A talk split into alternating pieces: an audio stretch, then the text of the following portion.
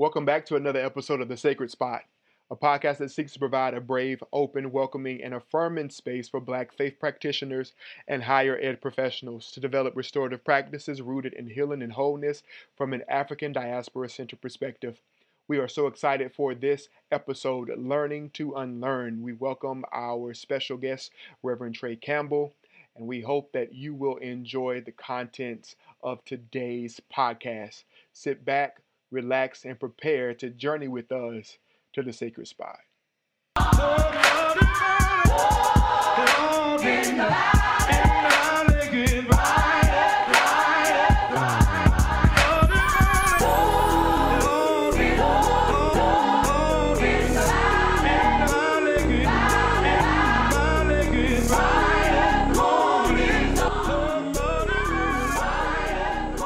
This is Dustin, This is Raquel, and you're listening to the sacred spot.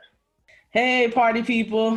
We are so glad that you are joining us for week two of the Sacred Spot, or episode two, I should say. We uh we just want to thank all of you who have listened to our launch episode.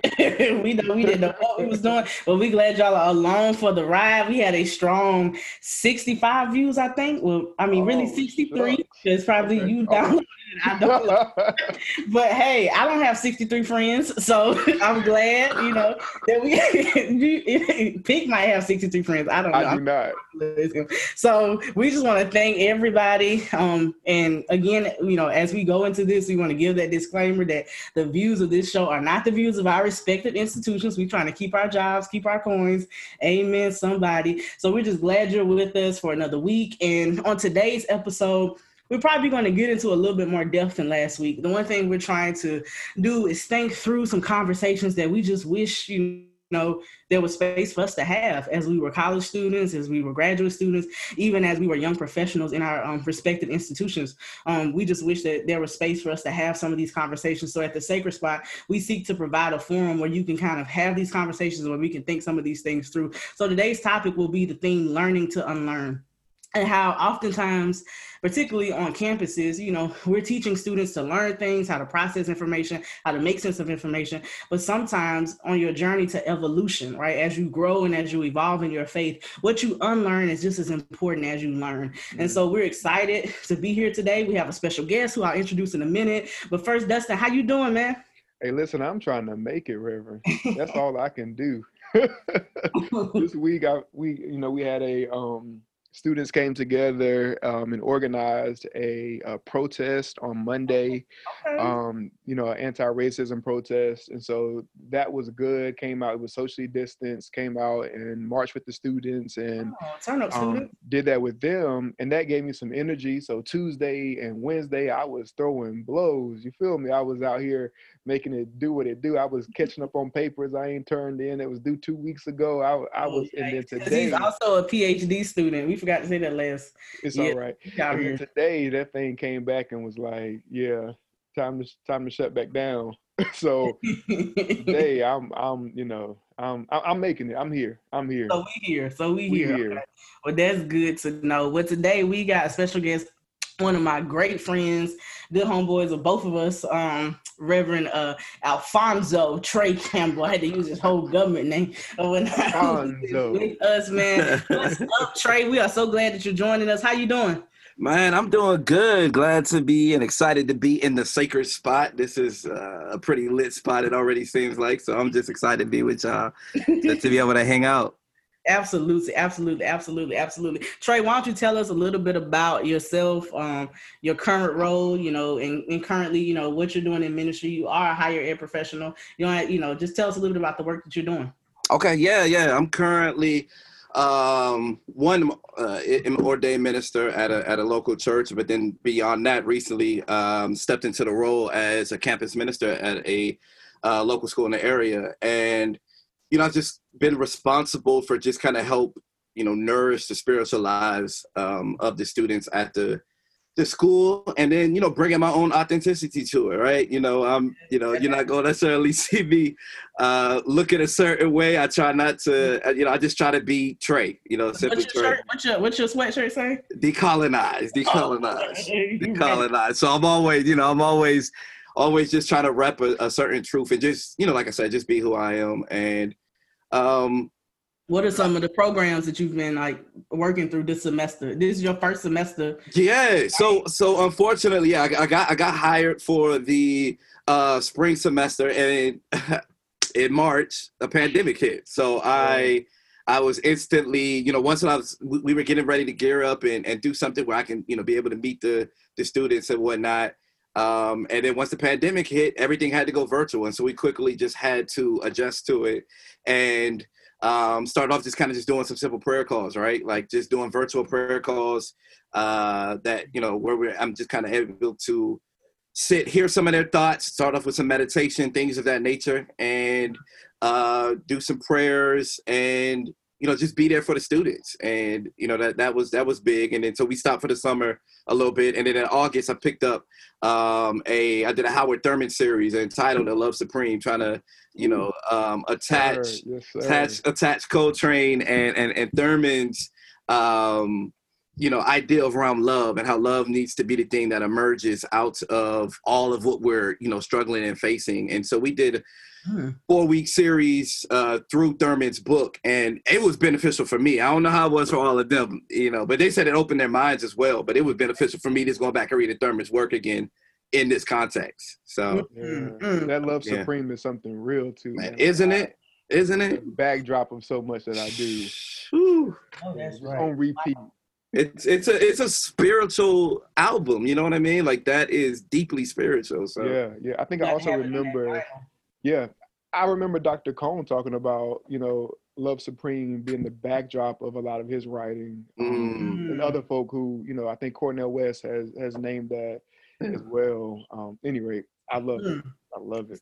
Y'all, I have put two uh they're not self-proclaimed, but what do you mean somebody else proclaimed me? They're rock proclaimed or not uh, mystics or whatnot on on this podcast together. So it'd be interesting some of the thoughts that come up or whatnot as you see as we're talking about a love supreme and how the theology of Coltrane, right, or whatnot. Um, right. Right. as almost a patron saint. Absolutely. Painted him as or whatnot. There's um, churches, the Coltrane churches. Yeah, absolutely. Yeah, absolutely. San Francisco. Yeah. I had that was my hope for my birthday. My I wanted to turn 30 in San Francisco. And I wanted to visit, uh, but COVID always gotta you know, COVID, yeah. F it up about, everything. I'm about to turn 30 in the house. You hear me? right, right, right. yeah, so it's a mess. All right, so so you so you guys did the series on Thurman and you said it opened up a lot of you know the students' minds and it was you know it was mind opening or or at least in some ways it was beneficial or fruitful for you. Or right. that's powerful. And so I think a good thing of you know hope, what we're hoping to chop up in this conversation is you know, the three of us, I think you said you're still kind of situated in your local congregation. But once, you know, but me and Dustin, we maybe mentioned on the launch episode that we've kind of transitioned out of local congregational ministry, the way he's shaking his head, and into and into campus ministry or whatnot. So Pete, I guess, you know, just how is the work that we do with college students or you do with college students different from the work that that you did, right, in the local church, right? Um, you know, feel free to share with their journey as you as you feel it. Like, how is it different? What what are the joys of that, and then what are some of the challenges? I guess. Mm-hmm. I think the biggest thing for me is kind of two or three things, but I think the main two, the politics, right? The politics of church. Um, they exist where I am, but when I am working with students, when I am doing that work with them, it is a, a lot less. So of course I have to deal with politics with within my office because it's everywhere. But it's, it's it's different, right? I don't have a, a deacon board and you know church council, all of those things, and and, and um, to to contend with. Um, so that's very different for me, and I think the um, the creativity uh, mm. is different as well.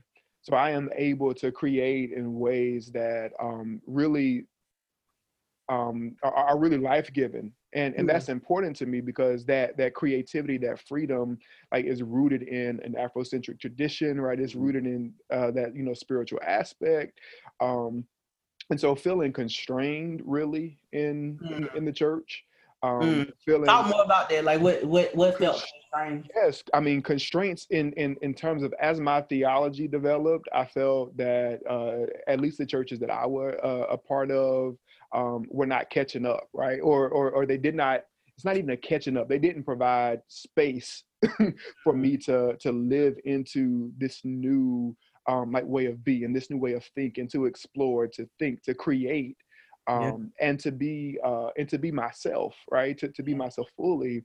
Um, for the most part, that did not happen. Um, of course, I've worked for um, you know a church that was incredibly progressive theologically, um, but then we had some racial things that we had to deal with, right? So, uh, so when I talk about the church, I'm speaking um, most most often. I'm always speaking about the Black church. Um, I feel like the Black churches that I were that that I was a part of did not allow that creativity to explore, and especially as you know I mean, shit, we don't even have to talk about the the. I'm sorry, the African spirituality part. It is every episode. Got to speak in tongues. speak in tongues. Got to speak. Um, we, we're not even we're not even talking about like African, you know, spirituality and things of that nature, uh, you know, mysticism, don't even bring that up. I'm talking about basic theological things. can, can we name that everybody, everybody is welcome in this space, right? right that that, that right. we are open, that we are affirming. I'm talking about basic low hanging fruit stuff. God is not a man. Listen, that right? Can can we change our language? Can, right can can can can we change our language or how we talk about women and gender? Right. People with with with different abilities right? Can we just get there? And you know really the, the the church that at least that i was a part of churches that i that i've been a part of did not allow for that. Um mm. not granted you know i still do my online church. Ministry. I was going to say, like, so how are you crafting that? Because you do a worship service, a weekly worship service every week at four o'clock. Mm-hmm. So how are you crafting the kind of sacred spaces, that kind of sacred spots, right? that you wish like we had been given, or you know, um, how are you doing that? Yeah, I, I um it's a lot of collaboration. I think that's one part. I I I make sure that as we are crafting worship services for Sunday, that the students are doing the planning, um, that they are giving insight and thought into what's mm-hmm. happening, and um, I name and rename that our worship space, which is an interdenominational worship space, right? So we have students from all type of denominational backgrounds. It's not non-denominational; we're interdenominational. So mm-hmm. that means we highlight um, those different traditions. We may do communion through intinction, or we may, you know, we may pass plays. It's just mm-hmm. depending on how we're feeling. Um, mm-hmm. So, um, but I go into that space um, with a, a, sense of collaboration with students and I name that it is a brave space. So we're going to talk about and deal with things that may be uncomfortable, but it is for the sake of our liberation. We gotta talk about that. What was that one survey you did? Ain't no telling. I go with my students be looking at me like, like you said the ground or something. I can't remember what the survey was, but you said the next week. Listen, the I, spot was clear. I get emails. I came in one Sunday. It, it was heavy. It was. I mean, it was. Uh, I came in one Sunday and the the chapel was packed. I mean, it was folk in there left and right. I came back the next Sunday. That bad boy had thinned out. Oh, uh, that means so, you're doing good work. absolutely. And what happened hey, was Jesus it, cleaned the temple. yeah, and that thing it kept it built back up, and that was the good part. You got to go in. You got to stay where, where, where you are because some of that you need to clear out, right? We don't need people who are not going to allow for us to progress in the ways that we got to progress. So y'all go do what you need to do. Um, you know, anyway, but that's, like, that's part of it. That's part of it. Just being brave. I mean, I've had times where we've come in for for worship, and it's not a, a, a sermon as usual. Like I'll come in and really, you know, I say, all right, you know, today I'm taking questions. So what questions do y'all have? And then I'll like I'll riff off of off of their questions. And that's what worship becomes. You know, it becomes conversational and it should be, right? I mm. I, I like completely um and I'm I'm gonna shut up in a sec. No, you but I completely um disagree with like I had to reckon with it. I think we had. We talk about this. We talk about this often. I, like, I was wondering to go there. The, the setup of our worship it, worship spaces traditionally uh, you come in and you sit and you're being talked to right and and the majority of that that worship setting is one person usually a man who stands up for 30 45 minutes if you're at a good baptist church um, you know, talking at you and there's no Mhm. conversation. And so, like, if we're talking about uh, life in a collaborative sense, then like, what does it look like to like dismantle that? They stand above you, right? They're standing up on a podium. I, I like, so I had to go in and like even reorient the look and feel of what our space is like to kind of like challenge some of those like patriarchal structures. Yeah, I'm still debating where I am with that. I don't know if it's because I like the attention or what. but yeah, but I remember when you first started thinking through that, like, is you know, is this is what is this way of preaching? You know, with this one voice is centered. Is that you know the only way to do the sermon?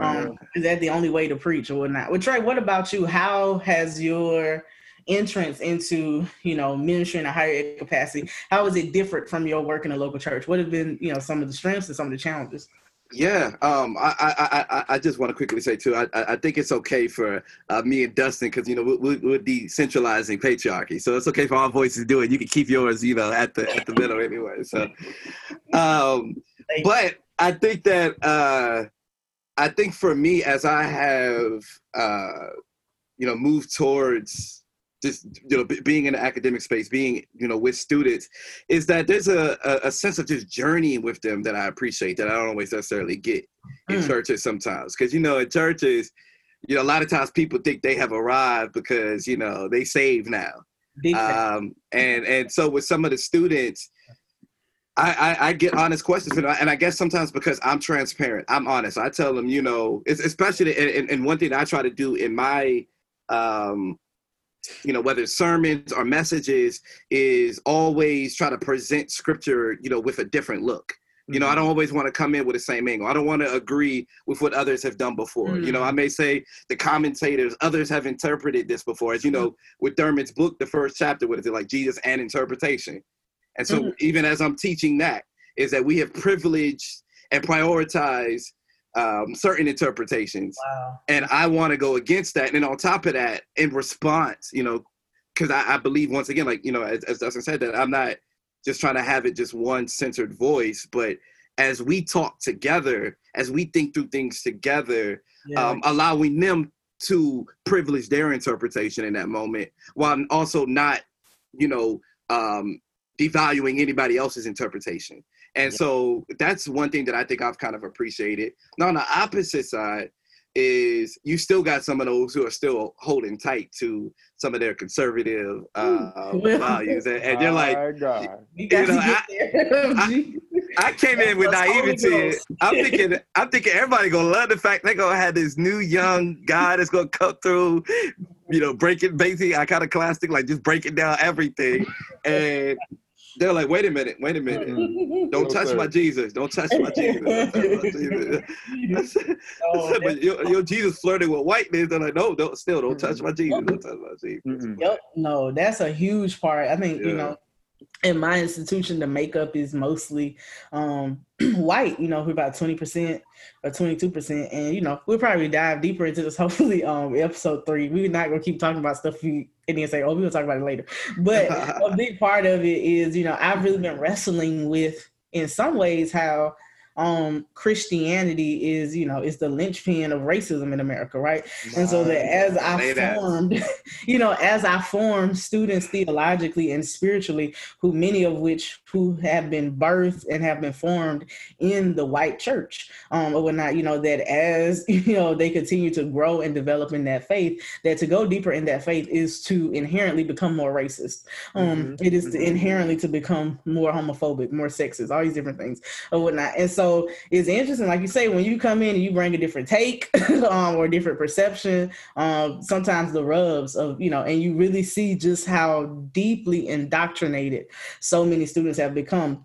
And you know, like I say, it's it's majority white, but many of our African American students, you know, as well, who they come and sometimes, you know, the concepts are just it's just too much. This idea of it's an open table, like everybody is welcome, literally Yeah, or yeah. You don't get to like deny anybody a seat at the table or Right. You know, when many of them come from churches and institutions where they're just so fascinated by sin and by you know the way other people live and their interpretations of the way other Yeah. people live. And so it's you know I definitely get what you're saying of like sometimes wrestling with the conservatism of students. You know, when they come into a campus and Yeah. Opportunity where you get four years to just meet people from all over. And right. get four years to just explore some stuff that you maybe you know wouldn't be allowed to at home. And i do have some students who do right? I'm excited about like I have two students even tonight, right now, they're participating in a queer black theology group um, mm. which is hosted by one of our sister institutions, and they didn't have enough folks to sign up. So she sent me, was like, "Can you send me a couple students? It's a closed group, and it's just for students who identify as Black, queer, and Christians." And I didn't think too many people was gonna sign up, and I was actually surprised by the students who reached out and said, "Hey, I'd be interested in this." Um, so I do know that there are some that they are pursuing that opportunity, but it is overwhelming, kind of, you know, when you think about how churches have, you know, just so indoctrinated many of these students. And you have to do some real deep work to just kind of get them to think through their own theology. What do Absolutely. you believe? Like right. you, not, you know, right, right, not anybody else or whatnot. So that's a good part. And so just be encouraged and, you know, know that you're doing good work despite that or whatnot. And in the spirit of trans, you know, I would not ask y'all something that like, right, I'm not going to answer myself because I know Dustin looking like, or whatnot. Like I, I feel like for me, some of the, well, I mean, I don't know if I have sat and deciphered the strength and the and the challenges. What I will say is I do remember concretely when I knew that it was time to take a step away, I guess, from congregational ministry. I knew concretely when, okay, something else was happening for me. And I was trying to remember, and I remembered journaling about it. And um, I can't remember some pieces I wrote. Hopefully, I, I didn't get to look at it. I just kind of did a revival for a friend before then. So I hope there's nothing in this journal that's like crazy. But there was some a piece that I, you know, I was I was like, I, I know I wrote about this. She's a somebody had asked me to speak at a conference and I could not think of anything. So I just kind of started journaling, hoping I would come up with something. So this is kind of what I wrote. I sat pausing, wondering how I would respond to yet another invitation to another conference, this one about church strategy and revitalization all I could think was, what else could I possibly say about young pastors growing and reviving churches? I had served on a staff of two. One was a struggling megachurch. The other was just a declining church. One was in Brooklyn, New York. The other was in Burlington, North Carolina. One experience I greatly enjoyed, despite a sometimes unhealthy work environment and pervasive sexism. The other experience I hated every day or close to daily, and it affected my physical and mental health deeply. All that to say, there was just not much else at all I was interested in saying about church at this point. I keep it as a relative uh, part of my life, um, often to appease others, but sometimes I find deep joy in, the, in it or not. But truthfully, the idea of growing a church had not been on my mind in a long time, even when I worked in one how to revitalize an institution only for its own health just wasn't what made my heart sing. It was then that I realized that those questions were good questions and necessary questions, but they were not my questions. Figuring out how to keep a church alive was good work, but it wasn't my work, at least not at the present moment. The questions that excited me had less to do with church growth and more to do with communal flourishment. It had less to do with revitalizing neighborhoods um, and more to do with recreating spaces, for the past few years, I've been more excited about churches who turn vacant land into farms and who build community centers instead of bigger sanctuaries. I've been more impressed by leaders who can tell you almost everything you could ask about their zip code and less concerned with pastors who have major platforms.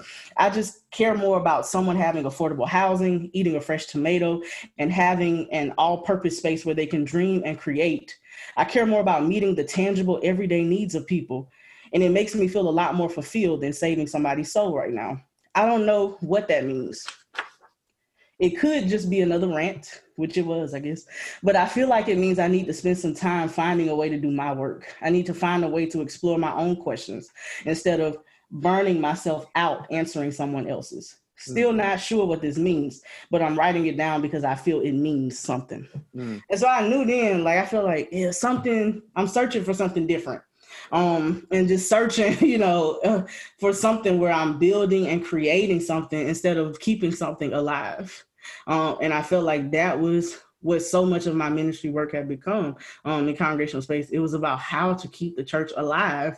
Um, and I just, we just had less time to focus on how to keep the people alive in it. Um, you know, um, and I, I think that is something that I do enjoy about my current role. Like don't get me wrong, college institutions exist to save themselves and to be financially solvent themselves. But as the chaplain, that don't have to be my work. Right. you know, my work can be, it can center students. It can be explicitly about their growth, their development, and their formation. It can be explicitly about who they go out and who they become in the world. So, you know, I just, I knew then that it was time to shift and how to be okay with that shift, right? Um, that not to say that these are not good questions or necessary questions, but they just weren't my questions to be asked asking, right? Um, and so I knew it was time for a pivot, right? Um, and pick, did you have that kind of moment for yourself as well? Absolutely. I mean, so like before coming here, I'm working in a church managing, you know, stewardship and development. So I'm, you know, raising money and um, thinking about the same thing. Like, you know, my responsibility in this moment is to bring money into this church so it can keep thriving and surviving. But mm. like, what about the people, you know? Mm. Um, and so Absolutely, but I think there was a fear of of of leaving, you know, the the church, quote unquote, um, right? Because there there's a sense, to be honest, right? There's a there's a sense of belonging that you have Oh, absolutely. Within the church. And is it going to be the same if I go to another space? Am I going to be received the same? Do I have, you know, the same privileges? Like, you know, to be honest. Um, Big facts. but I think I got to the place of like, like recognizing, or you know, do, do I get the the same invitations? You know, what you know, all that came into into account. Um, but when I got to the to to the point that um, like me, in the words of, of, of, Dr. Katie Cannon, right? Me doing the the work that my soul must have mm. was what was what was most important. Um, and the church that I was in, like the institutions, like the, the, the churches that I were a part of, they were literally killing me, you know. Um, and, and I had to I had to move. I, I had to move and do what was best for me and come out and realize that ministry happens and, and can unfold in many different ways. Um, yeah, so it definitely ha- had that moment. Yeah, it is extremely expansive. It is extremely expansive, and just being okay with that. You know, right. like I'm I'm able because you're in the academic setting, you're able to push some boundaries that you probably could not and cannot push in certain churches. And so it, it was it was coming to um yeah coming to grips with that and just jumping to be honest. So when we talk about pushing boundaries, right? they get kind of move into into the next part. Like so, as we work with students, you know, students that we hope and pray are evolving and they're growing in their faith journeys, right, or whatnot. What are some of the ways that we've had to evolve and expand, right? Um, and like I say, the things that we've had to learn, but also some of the things that we've had to unlearn. Come on, Lord help him. We feel his help. hey, hey, because what we believe in a tenant, we believe at the sacred spot. You need to say also the sacred spot was originally a retreat that Dustin and I had hoped mm, to have. Mm-hmm. Yes. Before COVID. We had really hoped to have a retreat for just faith practitioners, just uh, spiritual healers, just activists, artists, whoever or whatnot. People who just feel burnt out and just like us. We just needed a spot, just and a spot to gather. Yeah, it's still coming. COVID, yeah, COVID now, COVID, yeah, COVID is not gonna stop this show and whatnot. We believe that there's gonna be a day where COVID is over and we're gonna still be able to gather. Amen. Gather in, in yeah, you know, so we just believe that. But what it really was about, you know, we hope that there could be a space where we could really talk about what it means to evolve, right? Um, and what it means to have to kind of unlearn and undo, right? And I, it hit me when I was listening to the Nina Simone song. You know, I, I can't sing, but you know, and I had a little bit of, of redemption bourbon, so so I'm gonna try. but you know that that ooh, you know, ooh, child, things are gonna get easier. Yeah, ooh, right. child, things will get brighter. Speak, you know the song. Go oh, sing it one time, yeah. Rocky. No, I'm not fooling with y'all. but the part that hit me, and I don't know what it was the other day, but Jesus, it hit me. Oh, now when she was like, "Someday we'll get it together and we'll get it undone." Yeah and that undone part like that's what this journey of like these past two years have felt like for me or not that in order to get it together sometimes you got to get some stuff undone mm-hmm. right um and i've had a season or a series i feel like of, of undoings mm-hmm. or whatnot where things have just been unraveling for me or whatnot right. as i figure out who i really am as i make sense of raquel right um outside right. of all these roles all these titles and different things so what are some things that you feel and trey i'd love if you could you know lead us here what do you feel that you've had to learn and unlearn right in order to become more free and experience the sacred in your own life right and just However you want to roll. Yeah, man. I mean, just kind of piggybacking off of what you guys, uh, off, off of your thoughts just now. I think for me, I came into ministry like with this script, right? Like this is what I was supposed to do. Like this was supposed to be the next step. After this, I'm supposed to become pastor. And I think within like the last couple, well, actually, I don't know if I've ever really been comfortable with that, right? Mm. But then I, I always try to make myself fit within that box or try to reduce mm-hmm. myself to that mm-hmm. box because that's what everybody else was doing, right? Mm. And so, but but yet, you know, in undergrad, once again, not to keep evoking his name, but I, I feel like that's just my ancestral sage. But like uh, with with Thurman, I learned him at Howard, right? And he was all it was something different about Thurman for mm. me, and I was just like, man, I don't know what it is, and I couldn't name it at that time. But the older I've gotten, is just like he has this emancipatory spirituality that I I felt like I never got in the church. That's cool. Say that emancipatory spirituality. spirituality. Yeah, and, and it was one with give practice. him his credit now. y'all, y'all say that. Go ahead. It, it, it, was with praxis too, right? Like it, it wasn't just about.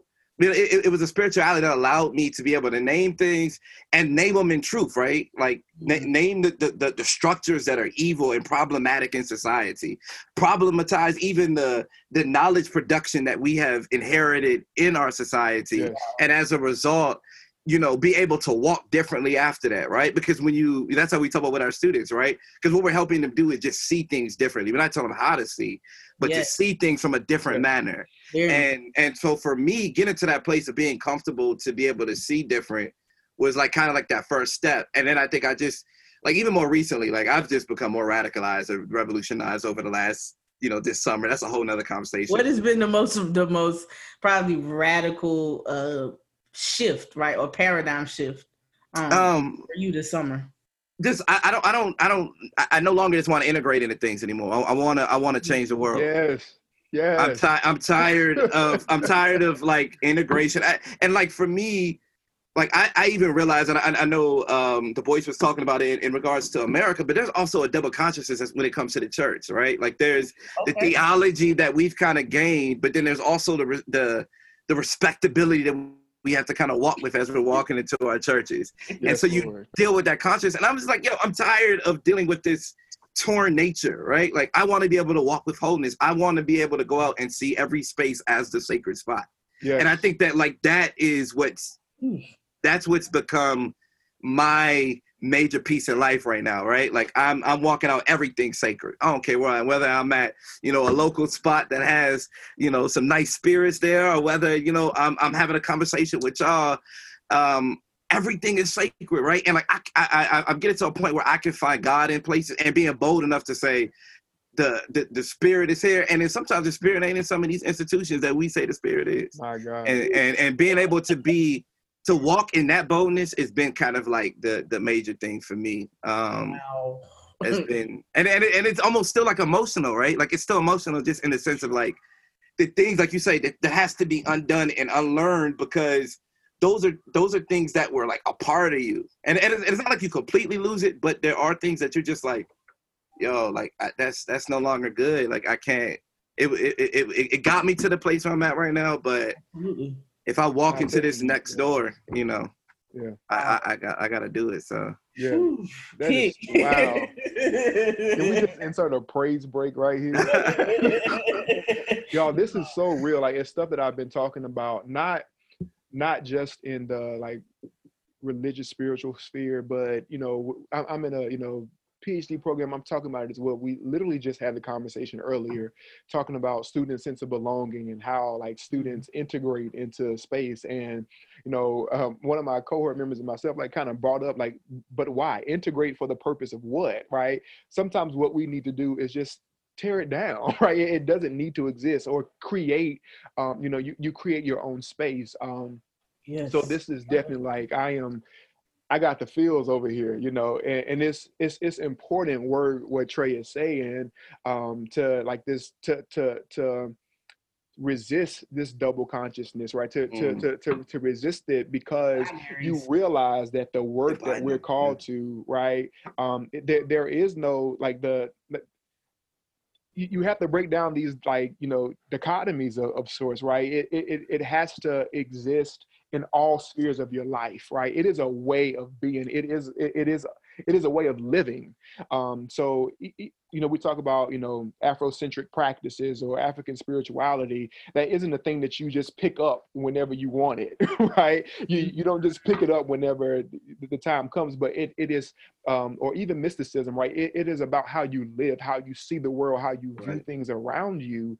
And I can't just pick that up on Sunday and put it back down, right? Yeah. So when I'm when I'm walking and and really, and I do this, and you know, when I'm walking and I take notice of of that tree or you know that that that moment that I am uh, just just eh, just captivated right by the world around me because I see the spiritual like life force within it right it is living still right um right. be it a rock a tree or a person you know it's it's yeah it, it, it is something about it and I think that's that is the the biggest push um, away from the church that I've had is, mm. is not wanting to um, not wanting to put on the suit and tie to feel mm. comfortable walking through the door anymore. Amen. Right? Um, not not feeling like I have to, you know, I got to turn my radio you off. Them vans. I, you you were preaching them vans in a minute. And you know I was, right? Um, you know, and I still, you know, because it is this pull, it is this tug.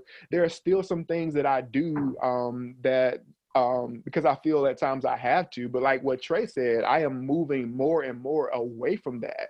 So you, you're never going to see me on the Sunday morning here in vestments and things of that nature. And if that's what you do, God bless you, right? Um, you know, may the love of God go with you. But um, it's, it's just it's, it's a shift right and it's not just so i can be the cool preacher it is because yeah. i truly believe that how i because yes skinny jeans pastor and kid yeah. no it's yeah, really because i believe that however i show up is sacred right, right. um whoever i am is sacred um and that's really what it is about yes like i mean God, Tomadi. Right. So unlearning respectability, presentation, or how we show up to a space, and even unlearning the dichotomies and binaries of the sacred and the secular. Yes. Right. What we There, right. there is no separation, right? We've been saying that. There is right. no separation. Right. Um, and it's so important. I, I think like in, in terms of unlearning as well, y'all, which is why it helps me to work with my students who are more conservative. Um,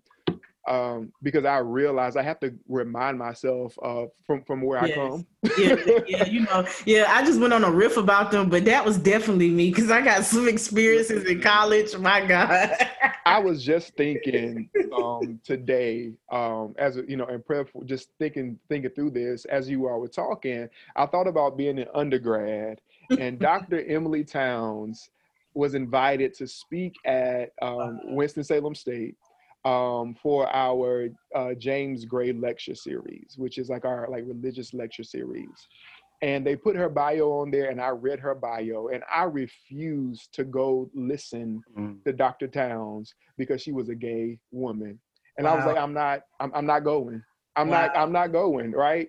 Um, and damn, like I look at where I am now, right?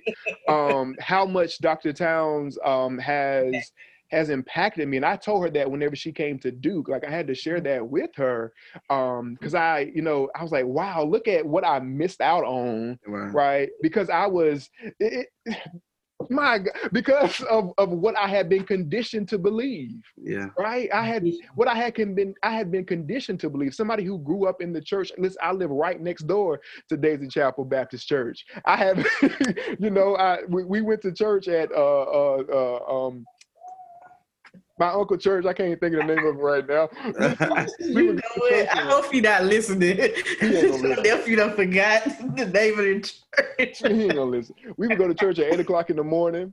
Uh, get out about about 12, 1, go home, eat uh, some dinner, and then come back for for church at seven p.m. and be in there till another one o'clock in the morning. Right. Um, wow and and the stuff that we were being taught, what we were, who who we were being told were were Christians, who we were being told, um, you know, were allowed in, really conditioned me, um, and I had to do that unconditioning, right? Um, this is the last part, so like that undoing. Every day that I walked down the stairs at Duke Divinity School to go to that lower level, mm-hmm. I had mm-hmm. to see that sign that says, Be transformed yes. by the renewing of your mind. Yeah, and that scripture has sat with me so so different right it like it, it is crazy to to visualize how that scripture unfolded for me over the course of my time there um mm-hmm. you know going in deeply um, conservative Um, um, you know, but I love black folk. At least I said I did, right? Um, yeah. and every time I walk down that, every time I walk down that staircase, I had to look at that, you know, that inscription and really do the work of being transformed. Yes, I know that's right. Now I I thought about some things because, like I say, I mean, so much of even while I was in seminary, you know, the you know, I I came to Duke in many ways after having been a child preacher um, and really still in that identity right? Um we went to seminary together. Maybe we should should we be saying the name of the institution? You know hey they yeah i was gonna say yeah do, jesus once a month. Oh, but anyways um but no but i think like even having come there like so much of identity had already been crafted for me since i was 14 or whatnot um and so i knew so much of the the like of the performance, not just the performance of preaching, but the performance of looking like clergy oftentimes looking like the male clergy who had been mentors to me um because it just had never even dawned on me um that women could pastor really until i got to duke divinity um or whatnot so that was really not even a reality that i could see for myself. But then even then still being so deeply niched into that and so deeply committed to the idea of like i go here i get this degree i go back that yes a lot of things were unworked or whatnot but I would say I was still so committed to being in that identity when I left um, because I needed a job. I wanted employment. I wanted employment in the church that I don't think I allowed myself to even fully experience that transformation that I could have experienced while I was there or whatnot. Like to, you know, I don't think I allowed myself to fully work through. So it really wasn't until hell, the church got rid of me. or I, they was like, listen, or when you know, that I actually had to have a year at the house. Or I thank God, because you know, I mean, like I say, that was, it was me and daddy because he was retired at that time. So I actually had a year at the house and like all that stuff just began to unwork and unravel for me. And it was just like, wait a minute, like what's actually happening? And I, the biggest thing for me was really around body, right? Um, and around identity. Like I remember sitting there thinking like, so much of what I've been taught just about like how by what I had been taught not to listen to my own body or whatnot. Like that was oh. something that like the church did not teach me how to listen to my body. Trauma did um mm. you know mm. and like deep pain did or whatnot. and so like really going through like what does it mean when we say the body is a temple right we say the body is a temple but it's always about how we constrict and how we control it and not yeah. about how we find a home in it or whatnot and so the more i began to like find a home in my body wow. I, you know wow. the easier it became to really like recognize what feels good for me right now and what doesn't feel good or mm. whatnot and even now many people would say well that's not how you need to navigate life like you know because if we all just did what felt good good, you know, where would we be? Or when not, but how like listen to how that sounds. Like, you know, or when not, this idea that anything that naturally brings you joy that you feel at home within oh, or whatnot, that like that you're, you're supposed to deny that. You're supposed to so I think for me that was the beginning of unlearning for me was was and all so much stuff was wrapped up in that this idea that suffering is always redemptive right um and that it always has an ultimate purpose or whatnot you know like this mm-hmm. idea you know that that you know that everything is just supposed to be fostered in pain or whatnot and it's supposed to be yeah. just birthed in pain and life is not supposed to have any joy i never realized how i was so committed to living my life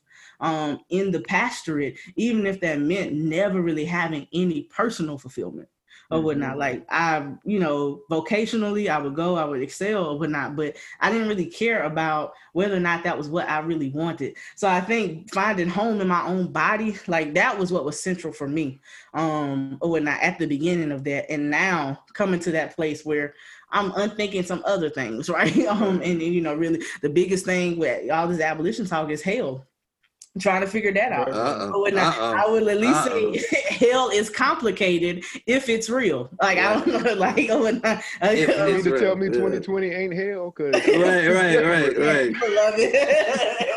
or not, you know, uh, you know, and so much other, you know, so many other things. I think even like once you once I wasn't connected to a real institution, my preaching was able to change or whatnot. Like, beloved, like I could actually wrestle. Like, mm-hmm. it, it, I remember doing like a, a big Twitter search I was just crowdsourcing when I was preaching Joshua. Because once you start reading about the stories about our indigenous brothers and sisters, you read conquest in, in the Old Testament so differently. Yeah. Like, yeah. or not, like what you mean God then gave you this land, but other people stay there? Like, huh? Oh, or not like let's talk like what what are we what are we doing here? Or when, and being able to find confidence to preach those things and to or at least wrestle with it, right? Or oh, Wrestle. not like Yeah. and being able to come to the text with more questions than answers. And sometimes you leave with more questions than answers. Yeah. And that's okay. That's sacred. Right. Oh, yeah. That's not, you know, sacred. seeing that is sacred as well. So I think like unlearning, like and undoing, like you know, it matters just as much. Or when I, you know, some other traditions would call it deconstruction, I guess. But you know, but the undoing, like, don't be afraid of that. Like you know, God can be in that as well. Sometimes that Right. is involving, and sometimes the questions that you most afraid to ask is what I tell students. Um, that's the stuff you need to be leaning into like Mhm. Right. that's like where you need to be like you know really centering yourself because there's a reason that's coming up for you Right. Mhm. I, I was about to say too. I think that like that's why it's so important for us as we are, you know, unlearning is also asking the question of of the genealogy of what we've learned. Where did it come from? Yeah. Right? Like like where where did this yeah who taught me you know asking those questions because when you when you recognize it as you said some of those like there's a reason that you can go back to the indigenous people and see things from a different manner and it's like wait a minute they didn't just like go over there and they're like yo let me get your land and it's like this nice little transaction but they stole this land and then now these people are in control of the knowledge that you're gaining you know? And so that's why i think for me and, and, and i know you've mentioned this a few times dustin as far as like these african spiritualities kind of getting back to that and seeing the difference of the african spirituality versus some of the spiritualities that we have or, or religions that we've kind of taken on you Mm. kind of you i started asking that question too like why am i wait a minute why am i just accepting like i'm even my relationship with evangelism looks different right now i don't know how much of a fan i am of evangelism well Threw it out a long time ago. right It is what it is. like what does it mean to evangelize you go out and you try to tell somebody you need to be like me in order to be able to get to heaven No. and be like this No. and i'm like where did this come from that's No. that's that's colonizing you know so it's like we ain't about to be Listen, and don't care because we free, right? right right right and Wow. the one who has been set free is free indeed. yeah exactly evangelism as colonization Whew. well it was but but Yeah, and still is. It Yeah. still is. the missionary mm. influence is- is very real. But Dustin, how has African spirituality, and I know we almost out of time. No, so we got time. We listen. good. We How- gonna take our time. Let the How lord has- use it How has African spirituality, because I know you, you know, have really taken that journey of, you know, um, to really just exploring a lot of other traditions, right? Um, from the ones that you were raised to believe. Like, so how has it helped you and, and served to center you and just expanded you? Yeah, I think the biggest thing is is that it has made me more communal. Mm. Meaning, like I realized that I realized one that I have a community that surrounds me that is the living and the living dead. Um, so I'm talking about my ancestors, yes yes. And so it's realizing that like with that there's there literally is um um there is no limitations to the to the freedom and liberation that i can obtain right? So because Yeah. whenever you have a, a a- a community surrounding you working with you um working through you um it, it helps to push you forward. Um but i was I, I have to name like i was afraid at first to even explore right to to even look this way because of how I had can I had been conditioned, um, you know, to to think and believe that this was, um, you know, it was sacrilegious, it was, um, it, it Mm. was demonic, etc. To to talk to your ancestors is demonic, but we can have a dream and say, you know, Big Mama came to me in my dream last night and go play the number. But we talk about, you know, any other type of ancestral communication or practices as demonic. Um, so it really was, and, and I know like we all have different different thoughts of of the particular biblical story. Um, but I was reading, um, uh, you know, the like Genesis narrative, um, and this thought, like this question, uh, you know, that um, like the creator poses when when he asks, like uh, when when when when the creator asks, "Who told you you were naked?" Um, and so like I had to like wrestle with that thing, like who who told me that like what what I had wasn't sufficient right Wow. or, or that like this practice isn't sufficient or or that if, if i if i go uh or, or explore these different like ways of being um that that that wasn't enough to close me. And you know, um, I, I Mm. kind of sat with that, um, and that's what pushed me to to start thinking about it because I have always had um, a connection with, uh, with with my ancestors whenever I could not even name it as that, right? So I remember like one of the earliest stories I have, and I have a very um, deep connection uh, with my great great grandmother, uh, Laura Geiger, and I have to name her because like when we name our ancestors, we we know that they're, they're that they're they're still present. Um, but my, my mother tells me so I, I was a lot of what i remember about her still through stories although it feels much it, it feels different for me it feels like, like i knew her fondly and intimately but my mother tells um, tells me that the, the night that my um, my great great grandmother passed away october 4th 1994 Hmm. um, we were living in alexandria virginia um, and my great great grandmother lived in Beulaville, North Carolina. And my mother said that I came up to her and I said, "Mom, uh, Grandma told me that she had to go. Wow. You know, she has to leave us, but everything is gonna be okay." And my mother was like, "What are you talking about? We just went to go see Grandma Lula. That's what we called her. We just went to go see Grandma Lula um, the other the other uh, week. You remember we saw her at the hospital. Blah blah blah." And she, my mother said, "I was like, no, I, I just talked to her, and she said she had to go, but everything was gonna be all right." And it wasn't but a few seconds later that my grandma Margaret called, you know, hysterical on the phone, um, you know, telling my mom that that my Oh, grandma Grandma Lula had my grandma Margaret is the trip, uh, telling telling uh, my mom that grandma Lula had had passed on, right? Mm. And so, uh, and then the my mother says that the night after her service, um, you know, I stopped dead in my tracks in the middle of the street and start pointing and said, "Mom, do you see Grandma Lula right there? She's standing there." And my mom was like, "No, we just we just had her funeral earlier." I, I said, "No, she's right there in a white dress."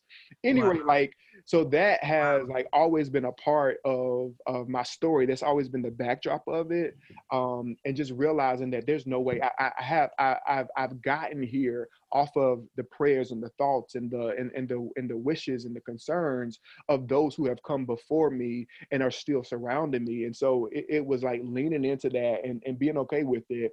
And of course, like I'm still a baby in this practice, right? There's a lot that I still Yeah, don't know and um, you know, um, things that I'm still trying to figure out. Um, but it has been it has been so freeing to Mm. to also go back and pick up practices that we were told um, were, were demonic, although they're they're a part of our, our genealogy, right? They're a part of who we are. Um, but we've allowed white supremacy to tell us that that we can't take hold of it. Um, you know, but at any rate, so that that definitely has um, been a part of that journey and has been very freeing for me. Uh, I want to quickly say something to that. That um, there's a quote by I don't, I don't know if you've if you've if you've come across it too, but Dr. Jacob Carruthers that says African champions must break the chain that links African ideas to European ideas and speak with our ancestors without interpreters. Phew. Repeat it. African champions must break the chain that links our African ideas to European ideas and speak with our ancestors without interpreters. That we have allowed whiteness, we've allowed white supremacy to, to tell us what our ancestors have said, or, or completely eradicate the things that our ancestors have been telling us. And that's the, the the history, right? Like the history is is where our people are still speaking. And and, and it's crazy because I almost kind of have a similar story, but like recently Mm. with my grandmother, you know, as we were saying before I got on, I was I was um you know, I've been going back just like I don't know what it is, but there's been something like in me where I have like wanted to go and and, and just look at her work as a librarian. Hmm. And I realized that she was just much more than a librarian, but she was like a keeper of the books. Like everything that she had, she looked at every book with a soul, right? And and and, and would write meticulously about all of the black history that was going on, all the things that she would read in these books. Wow. And so as I go back, I'm looking literally at breadcrumbs and connecting this. I'm like, oh, this is what was happening at this time. This is what's happening at this time. This is what's happening here. wow. You Wow. know, and and and like um, John Henrik Clarke says, that like history is a time clock. It tells us the time of the day. And so like as I'm going back and looking at her stuff, it's telling me, oh, this makes sense why this is happening right now. Mm-hmm. You know, Eh, this ain't different than before. This is just, and so that's like my grandma is still speaking to me like, hey, go back to these books. I kept these books for a reason, and now you are supposed to take this to the next level. And so, you know, that that, that just speaks to me. And that's the part, Trey. They still speak because they're still Yes. here, right? They they're still it's it's it's in a um it's it's realizing like that's the part, right? Like like with with this like with African spirituality, Afrocentrism, um, is realizing that we have tried to create two different worlds, right? Right, right. Um, The and the alienation. are, they- they're all here. They they converge. They're one, right? That's why it is the living and the living dead. They still live Mm. Among us, Mm. um, and and they still talk with us, and they still commune with us, um, just in different ways, right? And and that's why you know. I, a lot of people in my, family have the name James, um, or you know, there's different names that pass down, and I was wondering about that. My dad explained it. He said, you know, it was a thing that we passed down. My middle name is James. It's a thing we pass down because we believe that every time we speak the name of an ancestor, right, um, Mhm. we, we ensure that their presence continues. They live on. Right, they live on. Um, so yeah, like it's it's all there. It's all Mm. there. It's Yes. all there. Mm. Yeah. Ah, Well, we because once you start, yeah, in, invoking the ancestors, Yeah. for sure, or whatnot, you know, that they're And you- among us and they're with us. And you Uh, do great libations. I mean, I I, I remember Raquel did when we were in Florida together, had me floored. And Yeah, so the thing won't is you so do it? me, and particularly this year with COVID and everything, I can't, I can't dwell in it too long because I get the, I get the ugly crying of this mic over whatever. But Lord, yeah, the, the clouds of witnesses, Lord knows, yes. it, it, it has been, it has been very real. And so, just even having that kind of faith system is really what sustains you in a year like COVID or whatnot, you know, where you do believe in the living and the living dead.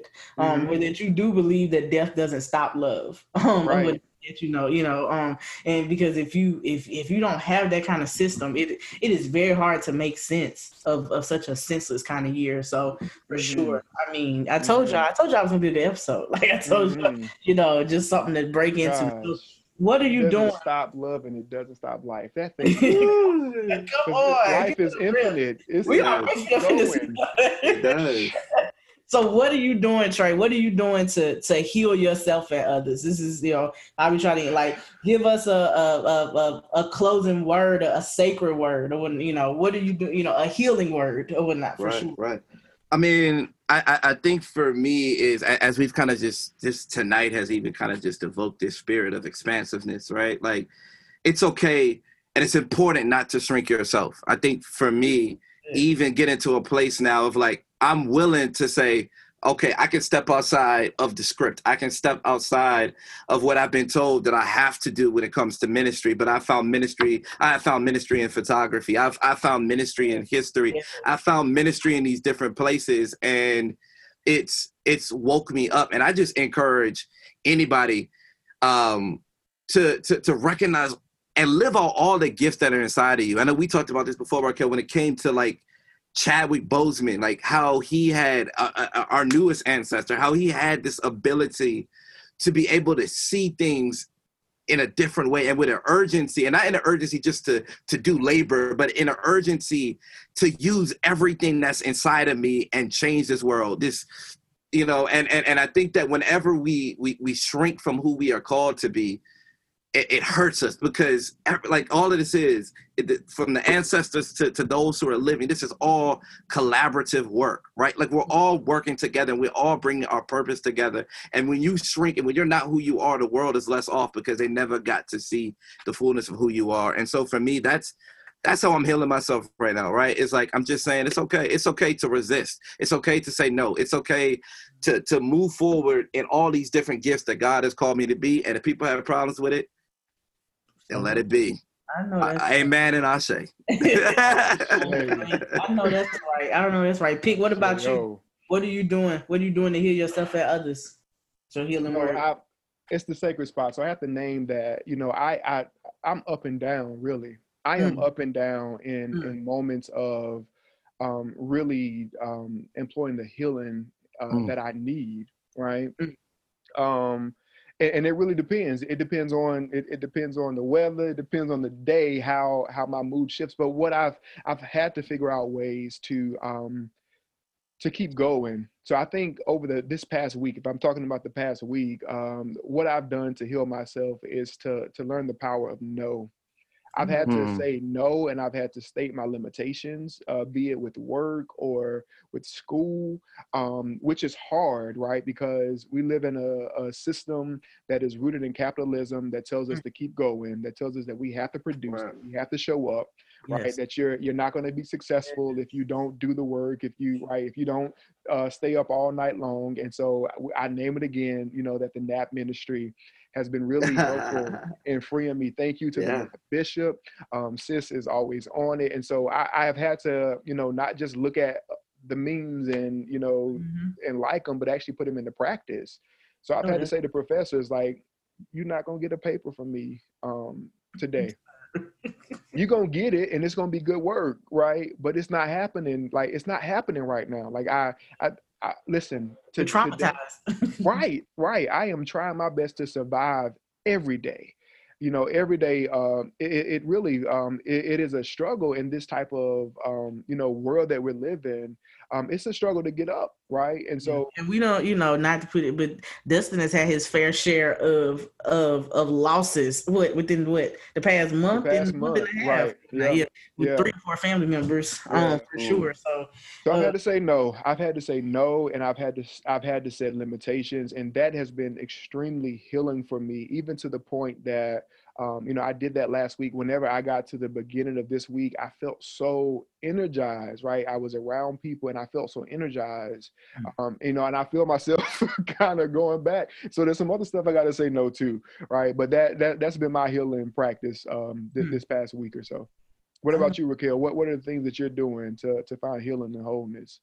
that's what I was trying to think. You know, today because I just I just sometimes when I work, um, particularly, and it's been a crazy week on you know on my campus. I can't speak to all of it, but child, let's just say this you know folks had a good weekend or whatnot, and uh, and COVID is is is is is running rampant or whatnot, and, and and you know and doing what it does or whatnot. And so today, just while I was working, um, and yesterday really I kind of started. I just needed there comes a time when I need to be around black things. I need to hear black voices, black space, or whatnot. And so I watched, and I was talking to them about it earlier, the Maafa, the movie, or whatnot, in the film, or whatnot, um, which the Maafa was a journey, a healing journey, um, through the transatlantic slave trade. It's a production put on by the church I used to work for, which I said again was a very normal, everyday, regular smuggler church, um, you know, or whatnot, um, as far as its means and its resources. But every year it put on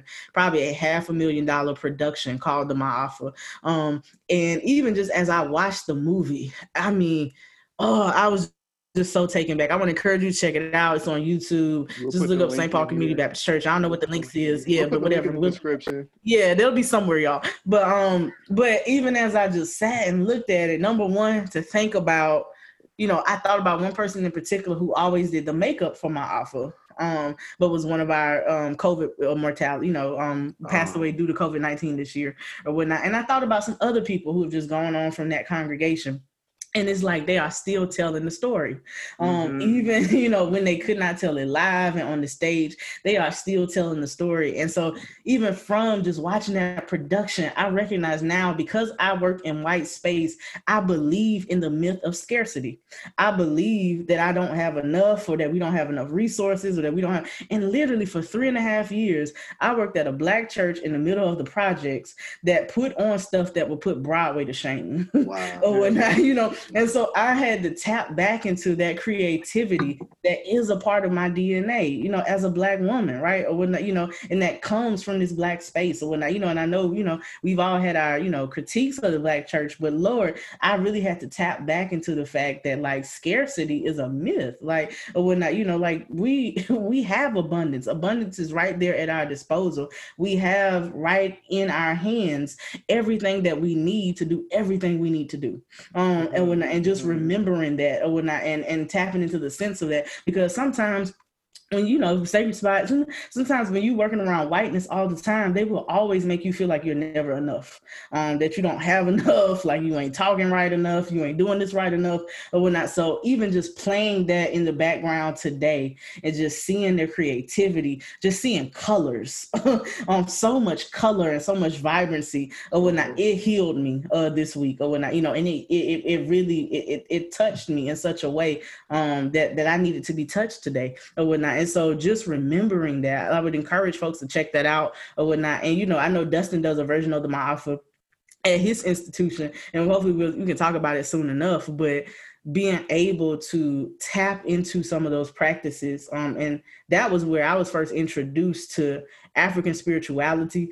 um, you know, they called that congregation demonic so many times. so I, uh, people thought I was went to work for a cult when I first went to work there or whatnot. Um, but you know, it just introduced me to so many different practices, the pouring of libations or yeah. whatnot. Um, this idea of honoring the elders before we do anything, we ask the elders for permission to proceed forward or whatnot, you know, or whatnot, you know, and just giving me that respect for elders. The baby dedication, they did a baby dedication like anything I, unlike anything I've ever seen before, or whatnot. It is the loudest baby dedication you will ever hear in your life. Dustin came, I think he got a headache that year, but it's from this idea that like there were so many babies that did not make it from, you know, through the middle passage or whatnot, because some, you know, they threw the babies overboard. Yeah.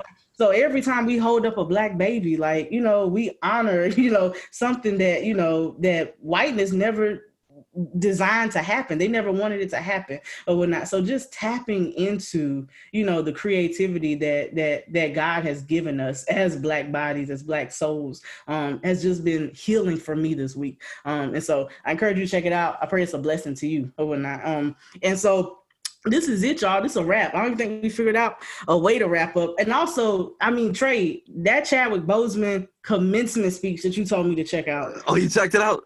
My dog.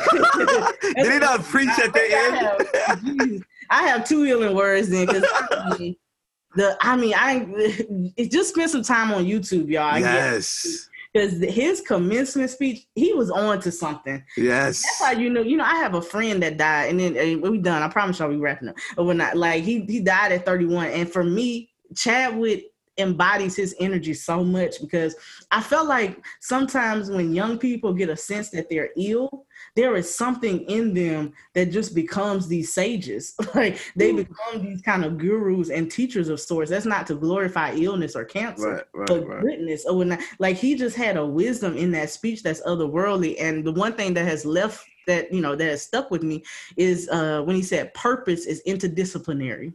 Yes. And I think that best wraps up this conversation of wow. just like recognizing that it ain't about where you work, it's about the work you're doing. or not like, you know, or not. As long as you're in your purpose and you're doing what you need to do, don't be afraid to make shifts. Don't be afraid to make changes. Don't be afraid to go into spaces where you don't have to shrink, where you can expand or whatnot. So that speech was just amazing and just really like, I mean, I just feel like he captured where I am in my life right now or whatnot of just really, it's not so much about about what institution I'm at or whatnot, because all of them are here to take, um, or whatnot, and very few of them are here to give or whatnot. It really is about the work that I feel that I'm called to do, and as long as that work is purposeful and meaningful for real or whatnot. So thank y'all for tuning in for sure. Dustin, you got any any closing remarks, announcements, church announcements? uh, he, here are your church announcements. No, no, no, no. We, we are good. Listen, this has been really great. So we normally, I know we when I say people, I hate when people say normally. There's only been one time, but last week we did uh we did wrap up by having uh, Rock give um give that closing word. Um, but I think uh we'll just have her repeat uh, again uh, the words of uh, Chadwick Boseman. Um, yeah who is now um, you know an ancestor. So Rocky, let's we're gonna wrap up again just with that closing word for the people. Give it to us again. Purpose is interdisciplinary. That's literally um that it, it, stuck with me. Oh, and I'll probably put it up on the wall somewhere. Remember that it is it, it can it can it can transcend disciplines, it can transcend fields, it can transcend institutions.